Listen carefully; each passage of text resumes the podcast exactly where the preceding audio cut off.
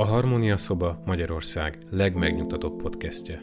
A kiegyensúlyozottságért, lelki egyensúlyért, belső harmóniáért. A mikrofon mögött bukta Tünde szakpszichológus, aki megosztja veled az emberi életben megélhető tudatos és tudattalan hatások magyarázatait.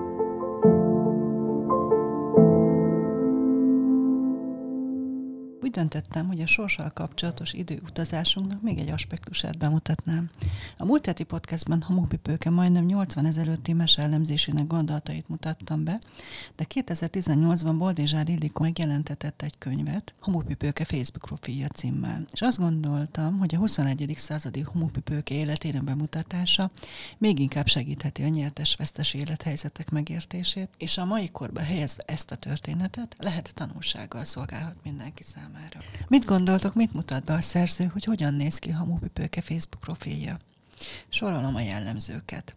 Profilkép egy mély dekoltás, ami nem az övé. A borítóképén vérvörös kelméken fekszik mesztelenül, testét átlászó fehér sajem takarja. Fekete haja szétterül a vörös és fehér háttéren több, mint erotikus. Fotói bejegyzései szentimentálisak és tűfújtott szexualitásra árulkodnak. És a kommentekben sok az ízléstelen megjegyzés. Természetesen valóságos találkozásokra sosem kerül sor, de hamupipők elmondása szerint élvezi a sok mocskos üzenetet.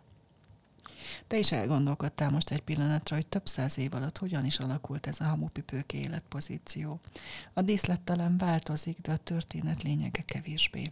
Szerintem kicsit elszomorító. Vagy nagyon. Most ismét felteszem azt a kérdést, amit már a negyedik podcastben is körbejártam, hogy hamupipőke sorsfordító képességgel létezhet-e még a 21. században.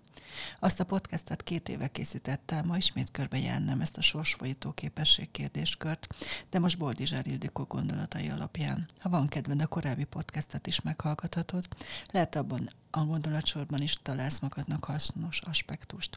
Természetesen, ha most megnyugodtál, hogy neked nem ilyen a Facebook profilod, azért tedd fel magadnak azt a kérdést, hogy el vagy-e akadva a nőiesség minőségi átélésének témakörében.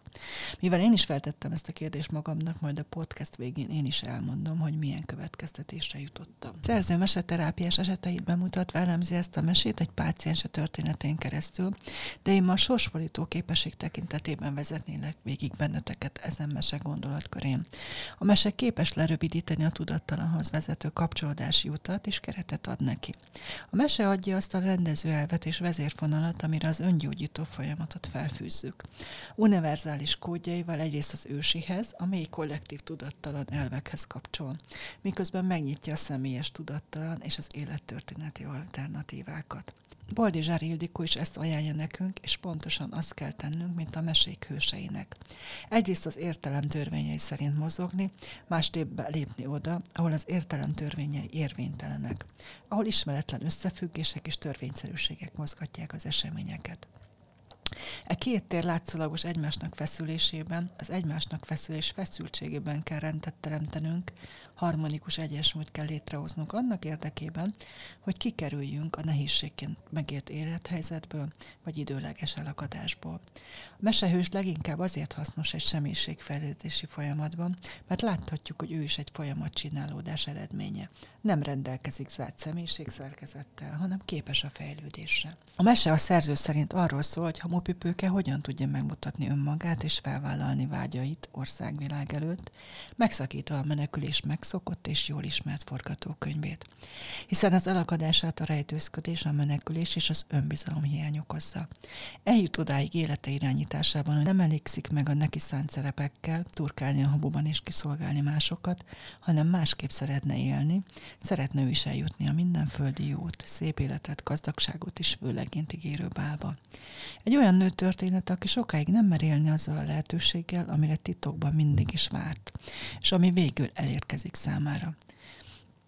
És mikor megkapja, mégis inkább elmenekül előle. Ha úgy érzed most, hogy azért benned is van még elakadás, akkor most hívlak egy közös gondolkodásra, melyet azzal kezdenék, hogy gondold végig, hogy hol látod magad a mesében.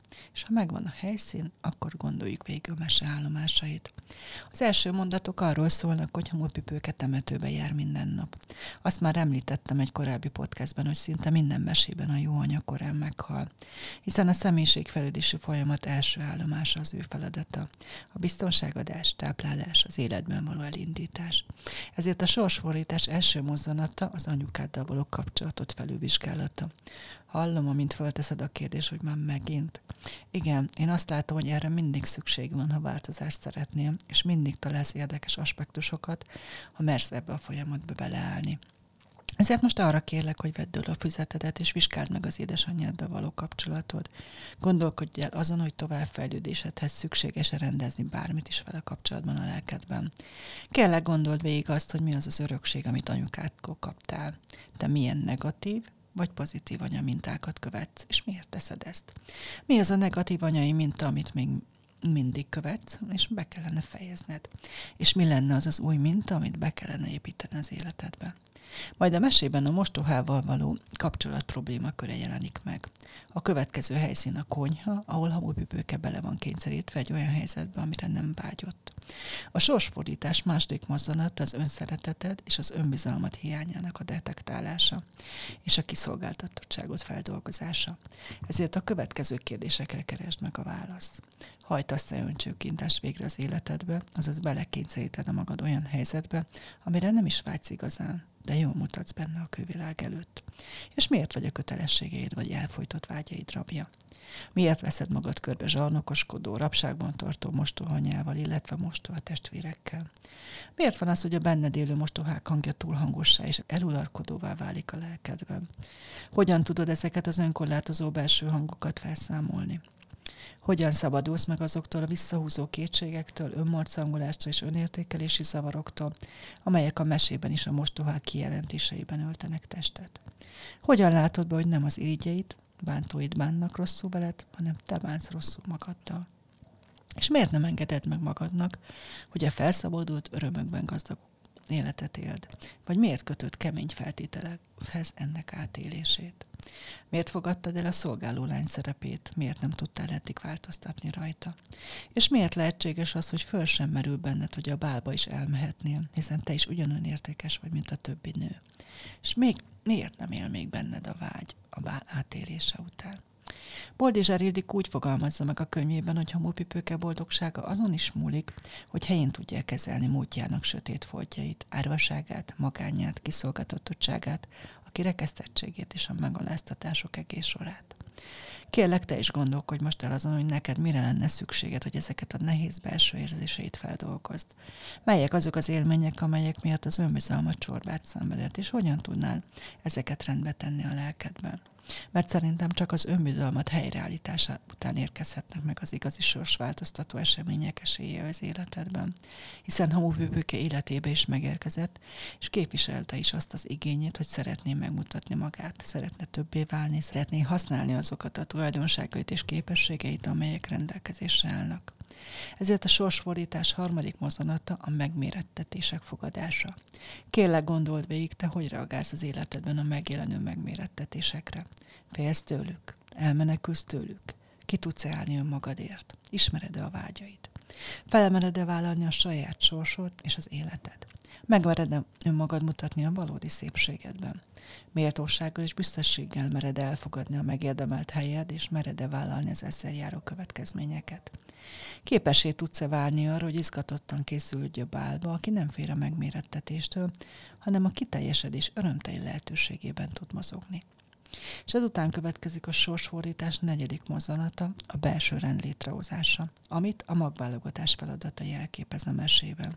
Boldizsár Ildikó szerint azért pont ezt a feladatot kapta a Mújpipőke a bál előtt, azaz a megmérettetés előtt, mert amíg nincs benne rend, hiába menne el a bálba, nem tudná konstruktív módon megoldani a megmérettetés helyzeteit. A szerző szakmai munkájában a pácienseknek egy magukkal teli csészét ad a kezükbe, búza, árpa, zab, rizs, köles, ros, kukorica keverednek egymással a tálban. Minden egyes maghoz társít egy szimbólumot is. A búza a kezdet és a kibontakozás és a teremtődés szimbóluma. Az árpa a dinamizmus és a lendületé. Az aphoz a vad, differenciálatlan érzelmek köthetőek. A kukorica megszilárdulás és kötelesség gabonája, a rizsa gyöngétség és az intuícióé, köles ez a racionalitás, a tudatosság és a világgal való finom kommunikáció tartozik. A rossz pedig a mindent magába foglaló bölcsesség. Most neked is az a dolgot, hogy tedd fel magadnak a következő kérdéseket. Hogyan viselkedsz, amikor az életfolamatait kezdeti szakaszában vannak? Bizakodva, lemondóan, csalódottan vagy optimistán? Mennyire vagy dinamikus? Mennyire vagy vadóc, és mennyire összevisszák az érzéseid, vagy már tudod az irányításod alatt tartani őket? Mennyire vagy képes megszilárdítani a dolgokat, mennyire vagy hajlandó a kötelességeidet elvégezni? Mennyire hallgatsz az intuíciódra? Mennyire tudod fogadni a gyengétséget? Mennyire vagy tudatos, hogy mi mindig meg lehet vezetni téged?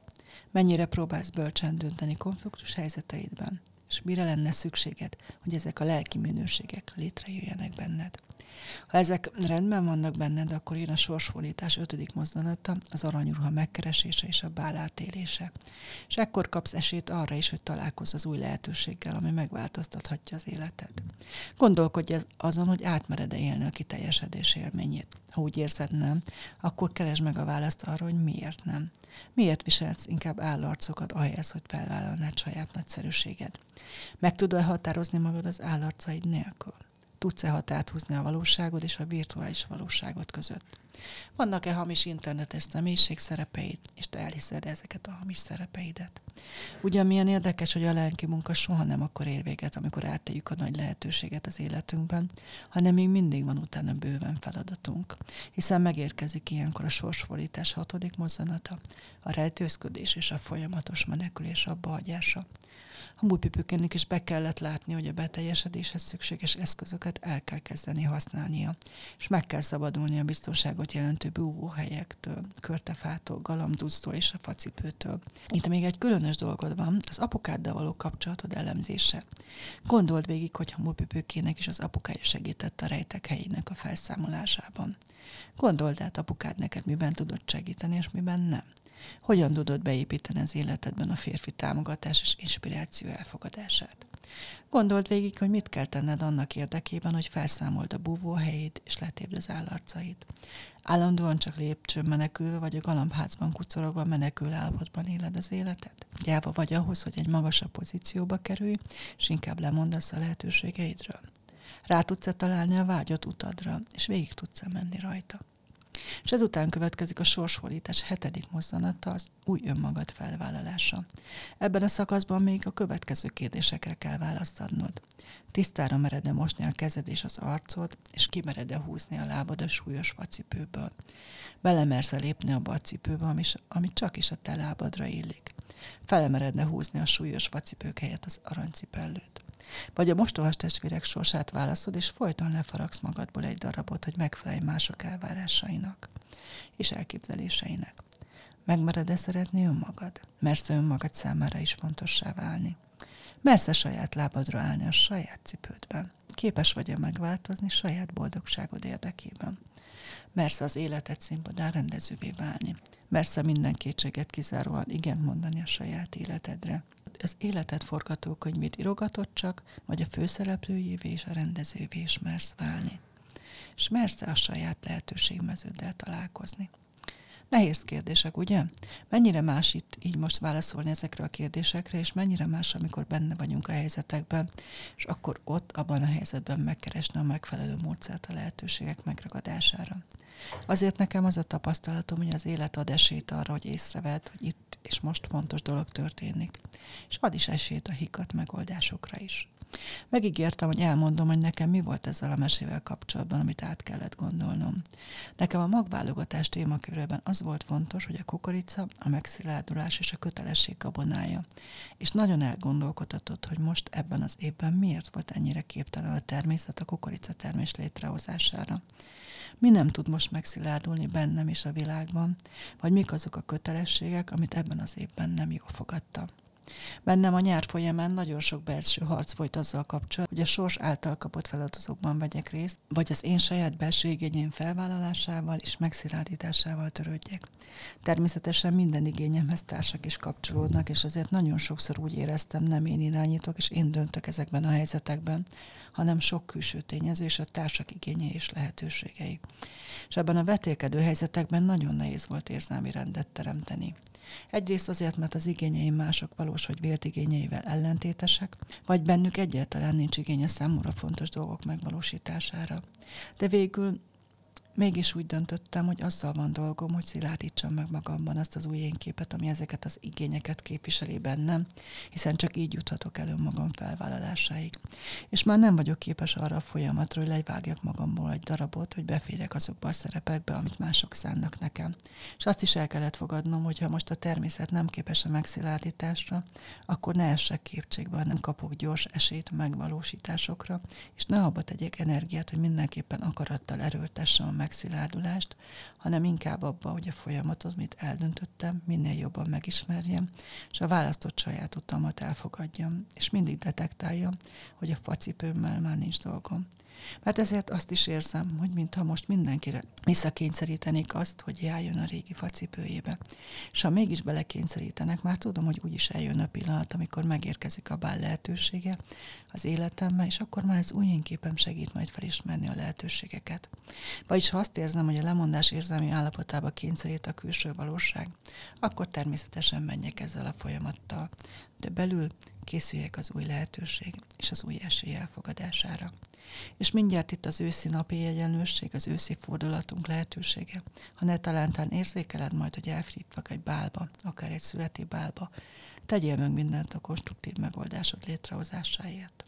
Izgalmakkal teli önfelvállalást kívánok mindenkinek. Én Bukta Tünde vagyok, és a Harmónia szobát hallottad. Jövő héten érkezem egy új értékes tartalommal, amely segítséget nyújthat neked abban, hogy harmonikusabb és teljesebb életet élj. Ha tetszett az adás, keres minket Spotify-on, valamint Apple Podcast-en, Facebookon és az Instagramon is.